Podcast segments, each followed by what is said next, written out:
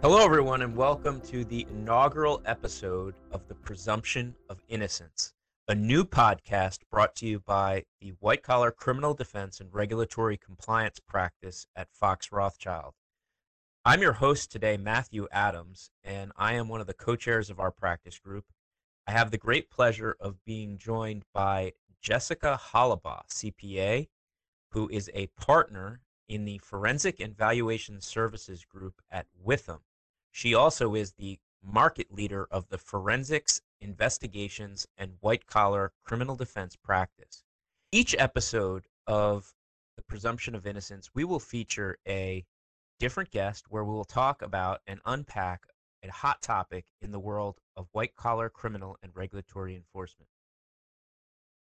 Today, with Ms. Hollabaugh, we are going to discuss the Paycheck Protection Program and fraud enforcement that surrounds it. Let's jump right into it and talk a little bit about the background. As many of you may know, uh, the CARES Act was originally authorized into law by Congress on March 29, 2020. Among other things, intended to, to fend off the impact financially and economically from the COVID 19 pandemic, the CARES Act authorized the Paycheck Protection Program, which created a $349 billion fund of forgivable loans that were intended for small business to ensure job retention and other certain expenses to keep businesses afloat during the pandemic and the related consequences that flowed from it. That PPP program has expanded dramatically, and there is even a second iteration that was signed into law at the early part of 2021. And what has resulted is a significant, significant amount of capital into the economy, stimulating, uh, or intended at least to be stimulating small and mid sized businesses and allowing for them to fend off uh, catastrophic failure. What we have come to find with PPP is that it is an area that I would call a target rich environment for prosecution and regulatory enforcement action because of the inherent amount of fraud that has been brought into the program. And in in a way, there is a tremendous overlap between what we do at Fox Rothschild in our white collar practice and what forensic accountants like Jessica do in her line of work. Jess, I want to kick the first question to you about really what it is and what are the most frequent engagements that you have been doing the most of as it relates to PPP over the last year plus. Sure. So, on uh, first of all, thank you for having me today. This is very exciting to be part of the first podcast. Um, but as a forensic accountant, I, have really been seeing PPP engagements on two ends of the spectrum. Um, the first end being as an expert in the litigation support role. So as you just mentioned, there's been a lot of enforcement activity with respect to the PPP program. And some of these first cases were clearly the more egregious examples, right? Companies didn't exist, or companies that never had employees are now receiving large loan amounts.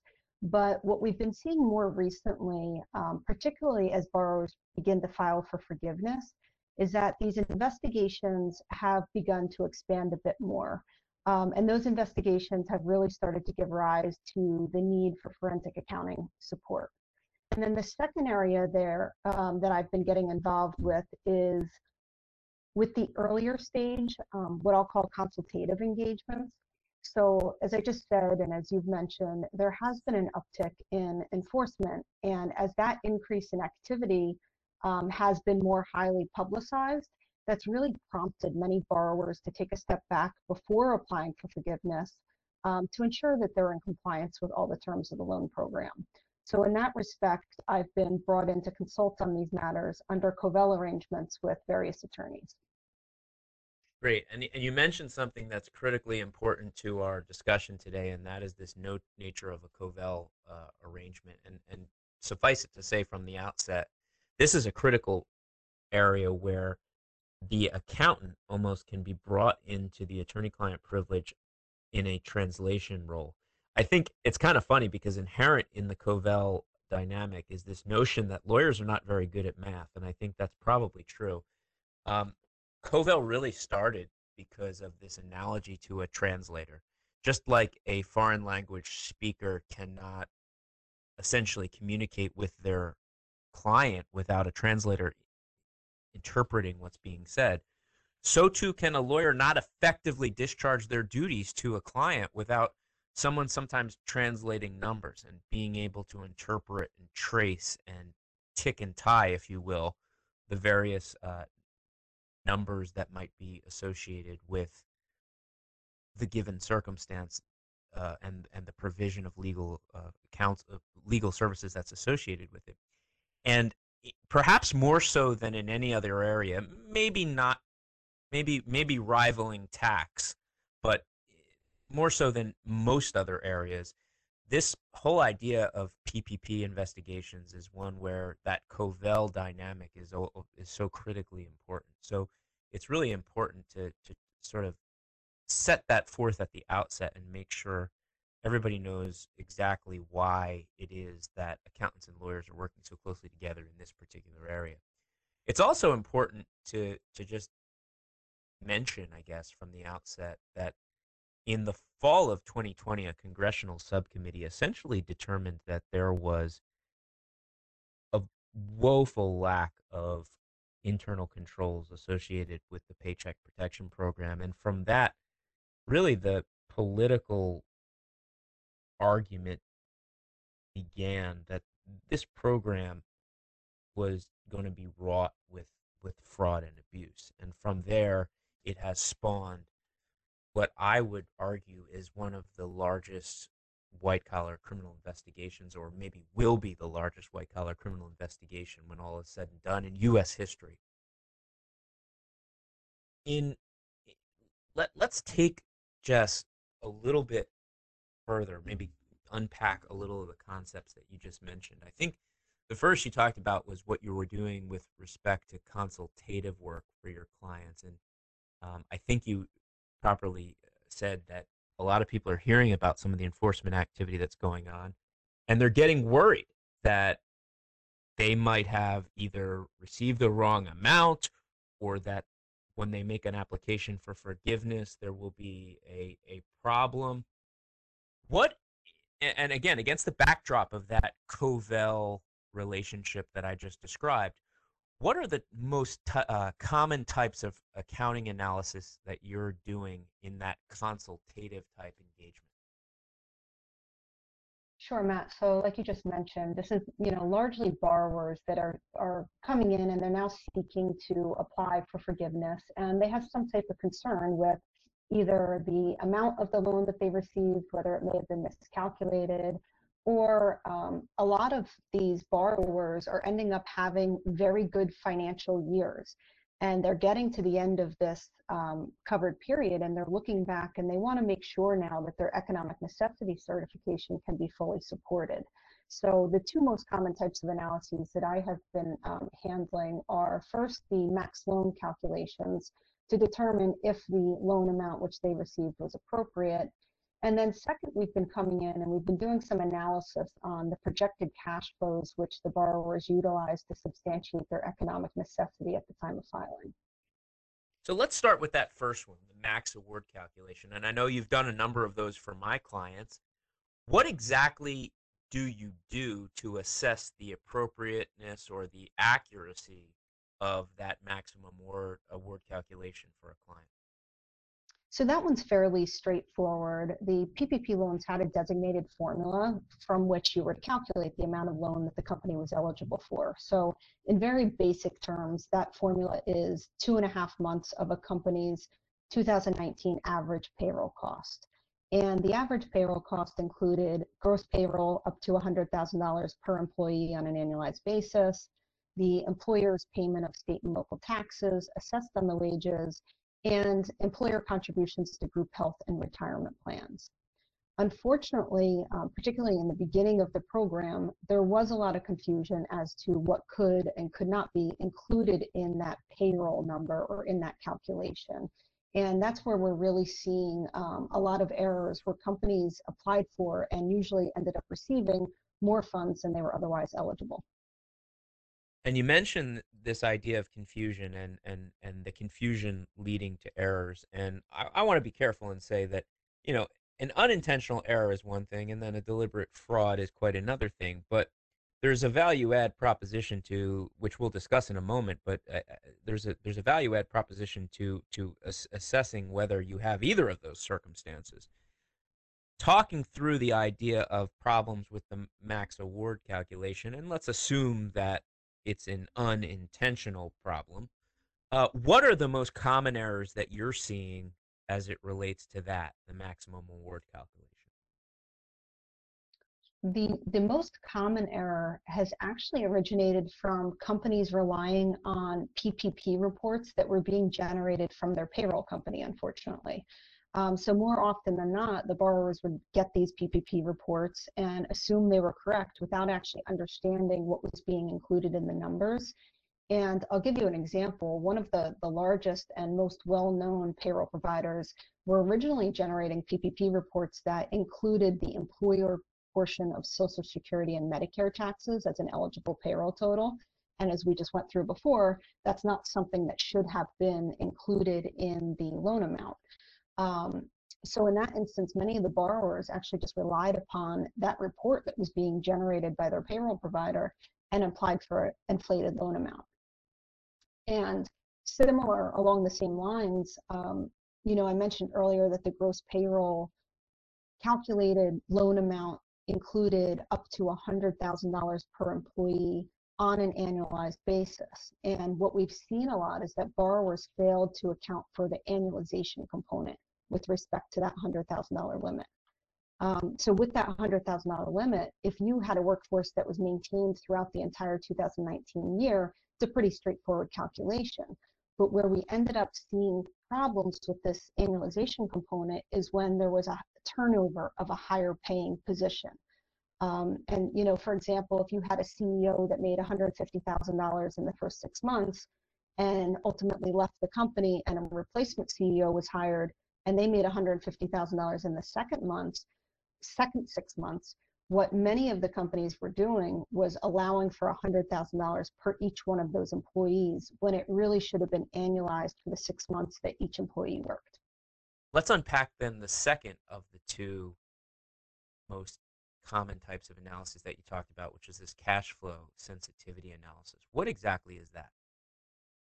So that uh, really boils down to the cash flow projections that the borrower relied upon in their economic necessity certification. So what we do in those situations is we perform a sensitivity analysis, or it's really a test on the cash flow that they relied upon. And how does that test work? So the first thing that you need to keep in mind as we are you know testing these cash flow analyses is although the borrower could be coming to us months later and may have prospered through covid or done better than expected the projection that they relied upon needs to be assessed as if we were standing back on the date that the loan was applied for. So generally the first thing that we'll do is take a look at the borrower's projections that they used and we want to understand the assumptions that they built into that analysis and their reasoning for why those assumptions were used. And then what we do from there is we take a look at the historical financial statements, we review the company's operations, and take a deeper look at that cash flow projection to uh, perform this sensitivity analysis.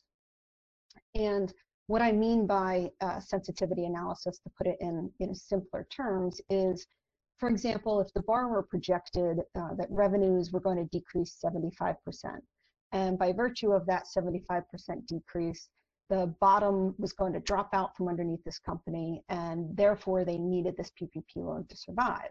What part of our sensitivity analysis would do is fluctuate that percentage. For example, instead of using the 75%, if we assume that the borrower had projected revenues of only 50%, what does the cash flow then look like? And if fluctuating that decrease to 50, 50% resulted in the cash flow model um, projecting a positive cash position as opposed to the negative position that was obtained under the 75%, we now know that that revenue projection was a critical assumption. And what that allows us to do is go back and provide that information to counsel so that we're sure that we are able to support a reason that the borrower thought the 75% reduction was a reasonable estimate at the time. And you hit the nail on the head right there when you said provide to counsel. And that really underpins the importance of the Kovel because there's risks and rewards to doing this. The reward is that if everything ties out the appropriate way, you can move forward with confidence. If there is some discrepancy or there are problems noted in that analysis, the the idea that it's protected by the Kovel uh, privilege ensures that it doesn't see the light of day in the event of of of a discrepancy and also allows and affords counsel to operate and and, and productively or proactively um, guide the client through corrective steps that might very well save them on the back end from a much more expensive and much more risky proposition like civil enforcement action or in the worst instance criminal enforcement action. And i think just the two of us have worked on a number of these engagements together um, where we found a whole gamut of different types of outcomes when we do those types of max award calculations and cash flow analyses. I'm thinking of a couple instances where uh, we found clients that were in the seven figures excessive of where they should have been as it relates to a max award calculation. And to the same notion, we've seen clients with significant cash flow on hand, but when you do a, a thorough analysis of uh, uh, with with the guidance of a, of a forensic accountant like yourself, you actually determine that that company's burn rate was such a at a high level that even though they might have presented as flushed with cash on on on on its face, they really um, didn't necessarily have the wherewithal to survive very long without the influx that the PPP loan provided. So I think when you when you boil it down, the risk and reward of doing this under the protection of Kovel, it's almost a no-brainer. Uh, we've had, I think, together a number of clients that had multi-million dollar PPP loans where the cost of conducting these types of collaborative exercises between accountant and lawyer under the protections of a Kovel were really worth their weight in gold. Can you talk a little bit about that particular facet, the value add of bringing this properly constructed Kovel accounting relationship into the attorney client relationship in these instances? What's talk talk to us a little bit about the cost and the economics of that and how it might play out in real life. Absolutely. So I have been involved in these cases, um, like I said, on both sides of the spectrum in the consulting engagement and then later on in the investigations and litigation phase. And I can tell you that what I've seen is once these investigations open, um, they have been very fast moving and they have gotten expensive very, very quickly. So what the consulting engagements are really allowing us to do is prepare ahead of time for any potential issues so that documentation is accumulated and proper actions are taken before any potential investigation is underway. And I, I think what we've seen there is it's really saving the clients um, a lot of money in that regard. And I know from working with you, there's a couple of instances where we've actually found other tax credits and the like that were perhaps not initially apparent on their face. Can you speak a little bit to that in terms of what opening the hood and looking, uh, kicking the tires, so to speak, does for some of these other programs that might be out there? Sure. So through many of the consulting agreements, what we found is that some of these companies were not only eligible for the PPP loan, but they were also eligible for the new credit, the employee retention credit. And this gets a bit tricky because the same wages can't be used for both the PPP loan forgiveness and the ERC credit. But what these consulting engagements have allowed us to do is to get in and assess their eligibility and make sure the companies are maximizing the benefits of both the PPP forgiveness and the ERC credit at the same time.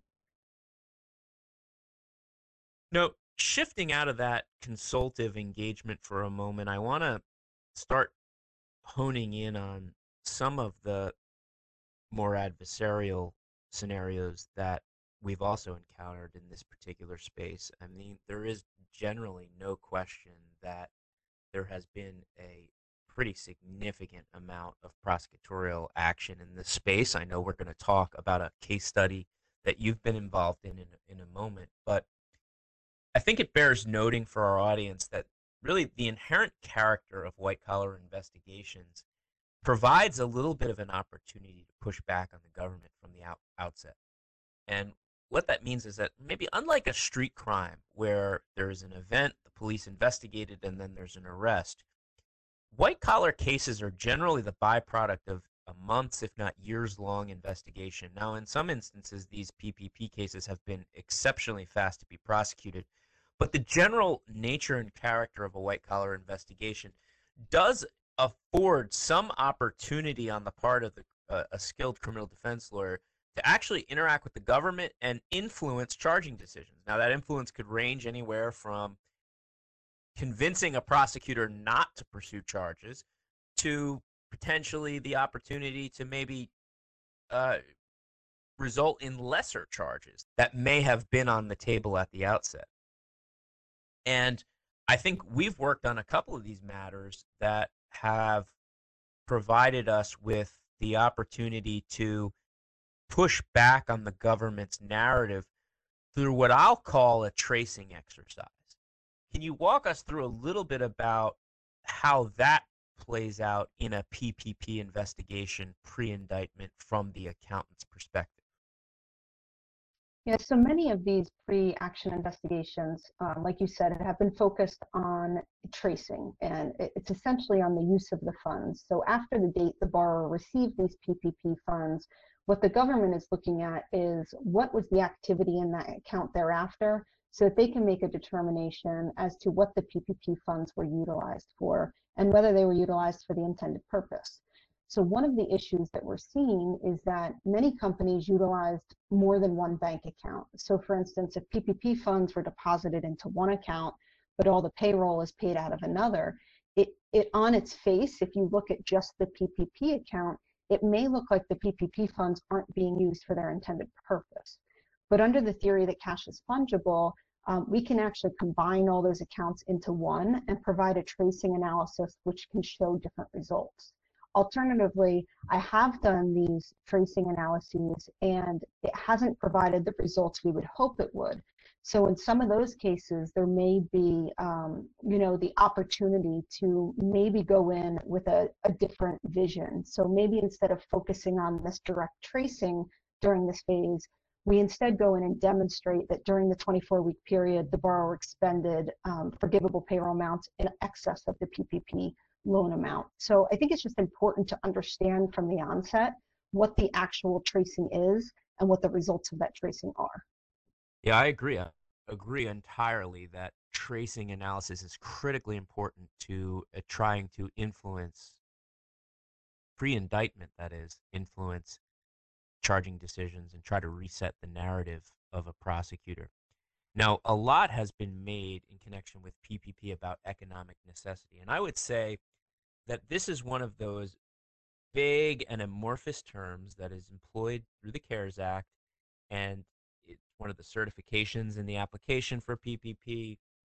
Quite frankly, it is an ill defined concept that is somewhat objective, but mixed in with somewhat of some subjective criteria. If you look at things like the 3509, which was promulgated by the SBA as part of the forgiveness program and is now falling out of disfavor after it's been challenged. But when push comes to shove, Jess, I think that there's real problems for the government making a criminal case out of economic necessity because of all of the vagaries that surround it. But at the same token, economic necessity is such a vital portion of the real purpose behind PPP in the first instance, and really is the bellwether prerequisite for qualifying for the program in itself unto itself that I think much of what starts these investigations at least really al- arises from this perception or narrative by the government that companies sometimes got loans that they shouldn't have necessarily received just because they're trying to maximize on uh, on the receipt of free money. And that very well might be the case in certain instances. But in many instances, economic necessity, when you peel back the layers of the onion, if you will, will reveal all kinds of things that uh, m- might not be exactly visible on the surface. I mentioned one a short while ago as it pertained to cash flow and the idea that, yes, a company might have many millions of dollars on their books, but when you examine their expense activity, that could easily be depleted in a very short space of time due to the fact that their expense activity is just so high. What are ways that, from use of this Kovel forensic accounting analysis, you can help lawyers like like me push back on the narrative that, or I should say, the false narrative that a company didn't really need the money, but they just wanted to maximize the opportunity to get free money from the government. So I think that that narrative, and like you mentioned, really begins um, largely with companies that may have a large cash on hand sitting on their balance sheet. And you know, I think it's important to to note that cash on hand certainly isn't the end all be all. It's an easy number for the government to obtain. It sits flatly on the face of a bank statement. I'm sure it's something that they're going to take a look at, but there's definitely legitimate arguments to be made about the need to preserve that cash for op- operations going forward. And one of those arguments is just your basic working capital argument, right? So historically, if the company has maintained cash in order to fund its operations, it, it's fairly clear that the cash is needed to be maintained on a going forward basis, right? COVID hasn't changed that. In fact, it probably made it worse. And then some of the other arguments can be, you know, much more specific to the company. Um, and I can give you an example. One one being professional service companies. And going into COVID, many of these service companies were deemed to be essential, um, but they had valid concerns that the individuals or the companies that owed them money, their receivables, um, were going to be impacted by slow payment. But those service companies still had a fixed cost structure. They still had to pay salaries, they still had to pay rent and equipment leases and bank loan payments. So even though they may have been considered essential and are continuing to operate, there was a cash burn rate that was embedded to, into their projections um, where this extra cash was going to be needed to keep the entity afloat during this period of uncertainty. And yeah. you know, some, some of the other arguments that I've come across are much more, you know, company or industry specific. Um, you know, one one company that I came across, you know, operated in commodities and and really needed to maintain cash to consider fluctuations in prices. Um, I had another company that experienced supply chain issues, um, so they were being forced to split their purchases between various vendors. And in that instance, we were able to support their need for additional cash because there was going to be this uncertainty in the changes in their cost along with shorter payment terms that were going to be required. So I think we, there's certainly a lot of arguments to be made with respect to economic necessity. Yeah, and I, I can think of a couple of examples as well in terms of where we're analyzing cash flow and the idea of potentially a line of credit is considered and whether or not that was uh, appropriately drawn down before going to the PPP well, so to speak.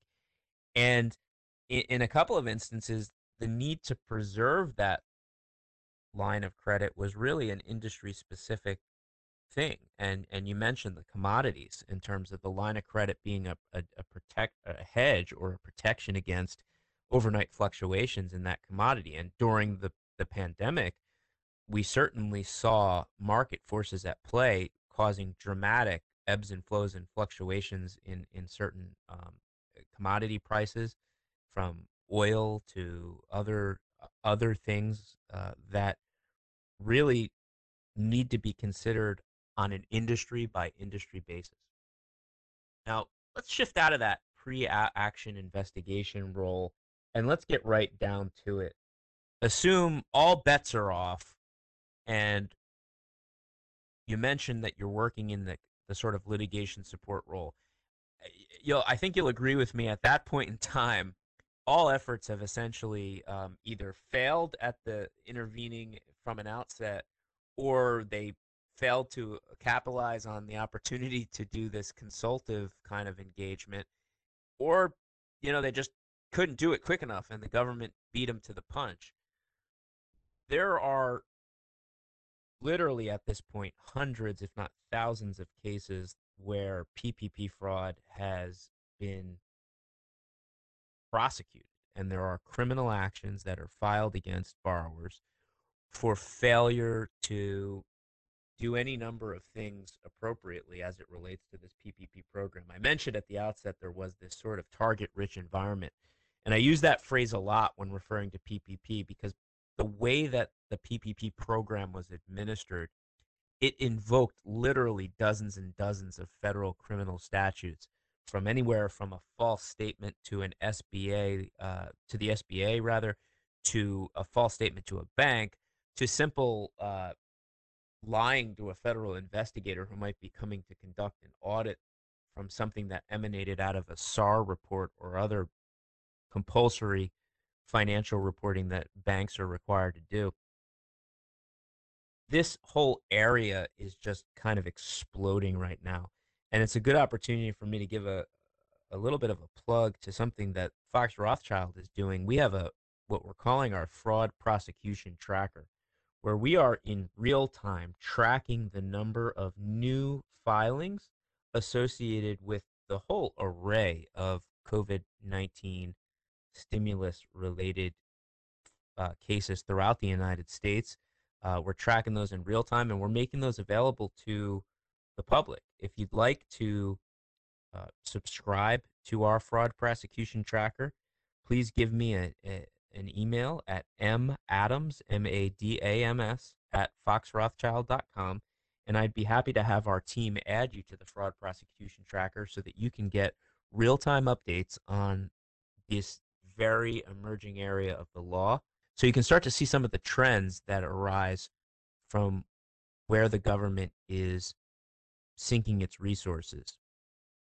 Now, I know, Jess, that you happen to be in a prime litigation support role in one of the, if not the first case to go to criminal trial related to PPP fraud in the United States, and that is the Crowther case in the Middle District of Florida.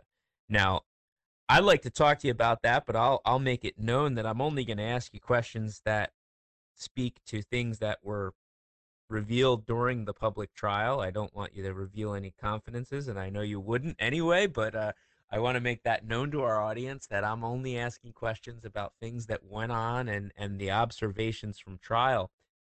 But, Jess, I understand that during the Crowther case at trial, an SBA expert testified. And what were the highlights of that testimony?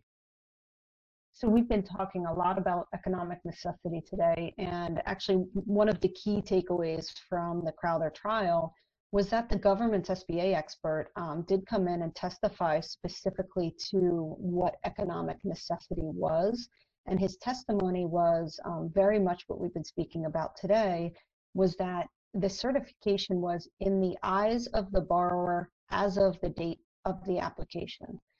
And Matt, I'm sure you can explain a bit more about you know why that's important in terms of future enforcement.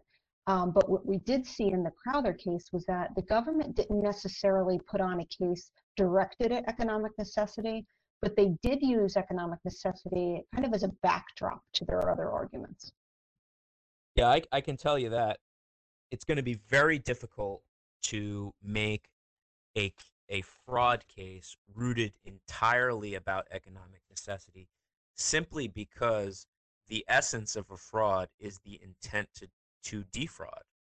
And, and that scienter or mens rea or, or culpable mental state, if you will, is required to be proved by or beyond a reasonable doubt by the government. And in light of testimony like that, that it's in the eyes of the borrower, which is a really a subjective kind of approach, it's very difficult to make out that level of proof. It it also you also pointed to something very important though. I think that these cases are colored by the government's narratives either for or against economic necessity. So while a case might not be entirely predicated upon economic necessity, I certainly think that as it relates to triable issues. Now we're talking about we've we've left the consultative, we've failed or didn't get there in time to sort of convince the government otherwise in the pre-action phase and now we are at trial. I think there's a lot of jury appeal to tr- to the government trying to say things like, "Wow, look at this cash flush company coming in here trying to borrow your money." Did you hear a lot of things like that at the trial? Your money, your money, taxpayer dollars, things of that nature? We heard a lot of that. Taxpayer dollars. Who's going to be forced to pay this? It's going to be the taxpayers that will pay it. So that was that was definitely the backdrop of their narrative. And from a defense perspective, right, to preserve that presumption of innocence, you really do need to be able to beat back that narrative. So while I don't think it can form the basis for a standalone criminal prosecution, it, it, it can't be ignored.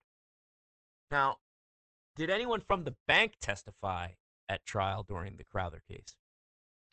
So again, you know, similar to the government's SBA expert, um, they did have the government did put on a bank representative um, from the bank, and you know, it was, it was pretty interesting because the bank representative took the stand and testified clearly that the bank was not injured and did not feel that they were a victim of the loan. Did they articulate why? Because it was a performing loan and they had not lost any money on it. And uh, uh assumedly, then, this prosecution occurred before forgiveness, correct? Correct anything else about tracing that came up during the trial? We've talked a little bit about that today, and if we're going to use your experience with at least the public available, uh, publicly available rather aspects of the Crowther trial, um, did anything touching on tracing come up that we can learn from? Absolutely. So the government argued in the Crowther case that the PPP funds were deposited into a segregated account not into the company's general operating account. And then the government presented to the jury a snapshot of just that one segregated account, which included a transfer um, to a marina after the receipt of the PPP funds. So in that presentation, what the government was arguing was that the $700,000 transfer to the marina was a boat purchase um, that came directly from PPP funds. And Crowther's attorneys, you know, argued the opposite, and they argued that the government's presentation failed to account for this fungibility of cash, and that forgivable expenses had already been paid out of the operating account during that 10-day period, so it wasn't correct to just look at that um, segregated account. I mean, ultimately, the jury convicted um, Crowther and one of those charges was specifically for an illegal monetary transaction related to that $700,000. But I think the importance here is that it, it really sheds some light on the direction that the government may go in some of these investigations, um, which in this instance was performing a direct tracing of proceeds instead of stepping back and taking that broader look at the overall 24 week period to see if forgivable expenses um, were utilized in that 24 week period. Yeah, and I think as a proactive step, that kind of highlights something I've been telling clients since this whole thing began, which is segregate, segregate, segregate that money and put it in a separate account. And in, in that instance, it's pretty remarkable that the, the defendant did segregate the money, as I understand it from what we're saying today. And notwithstanding segregating the money, the government just did the direct tracing and suggested, you know, to heck with whatever else you've got in your bank accounts and ignoring this idea of fungibility. I think there's some issues that are probably ripe for appeal, and we're going to learn even more about this subject as this case unfolds. And certainly it's one worth watching because, as I understand it, again, it's probably the first case that went to trial related to PPP, and there's been a couple more since, but um, at least from some of the precedential value of, of what I understand to be uh, a, an appeal process that may very well follow, uh, we'll be watching closely as some of these issues get flushed out because I, I think for the jury to have ignored that fungibility issue uh, may present some opportunities on appeal. Let's move then to some of your observations from sentencing because, as you mentioned, um, Mr. Crowther unfortunately uh, was was convicted, um, and as I understand it, you actually testified during his sentencing, and what what was the nature of your your testimony? Again, we're focusing on what went on in a public forum and and during that proceeding, not anything that was related to work you did for the defense in any other capacity. Sure. So, in very, very simple terms, you know, I testified that during the 24 week covered period of the PPP loan, the business paid uh, $3.5 million of expenses that were eligible for forgiveness under the guidelines. And this was in stark contrast to a PPP loan of only 2.1 million. So what we were showing is that not only did the company over this 24 week period maintain its payroll, which was the intent of the PPP program, but they actually paid $1.4 million more in these eligible forgivable expenses than would have been needed to qualify for full forgiveness of the loan. Why was your focus on forgivable expenses? So, with respect to the loss amounts for sentencing, the government was arguing that the full amount of the loan, so all 2.1 million, should be considered as the loss amount. The purpose of my testimony was really to show that the loan was used for its intended purpose and, in fact, was used beyond the amount required, and therefore the argument was there was no loss. So, bottom line is, you were saying that there was cash on hand plus the PPP funds and when you subtracted the forgivable expenses, there was enough forgivable expenses to consume the entirety of that pot of money, regardless of, of where it came from. Is that am I correctly understanding that? Ultimately, what we were doing is taking a step back and saying, okay, instead of looking this looking at this on a day by day basis, let's take a step back and look at the 24 week covered period uh, because the, the forgiveness application does not require you to outline the exact expenses that were incurred you know every day. It just requires you to provide the total forgivable expenses that were expended during the 24 weeks. So that's what we did. We took that step back and we looked at what was expended during that full 24 week period. Well it sounds to me like you uh, you guys took an approach to sentencing that is reasonable given the fungibility of money. And I suspect that we might even hear from an appellate court later about some of the appropriateness of the uh, the, the right calculation as, as they view it on how loss should be ascribed to the defendant for purposes of sentencing. And just so our audience is aware, under Section 2B 1.1 of the federal sentencing guidelines, the loss really drives the sentence because while there are some other in, uh, you know nature and characteristics of the offender and nature and characteristics of the offense that drive the federal sentencing guidelines the primary driver of those guidelines in a fraud case under 2b 1.1 and the loss tables that are found there really are the loss figure. And that cuts directly to the amount of jail that a particular defendant sees when they get convicted of one of these offenses related to PPP fraud or abuse. What ultimately did the judge decide, Jess, as it relates to sentencing?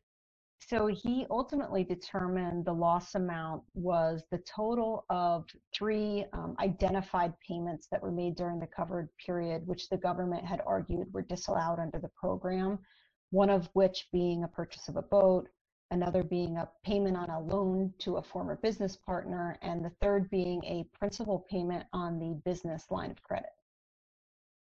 So that's pretty remarkable. The, the judge neither bought your argument, the defense argument, nor bought the government's argument that the entirety of the loan was the, the appropriate loss. Am I am I am I reading that correctly? Correct. Wow.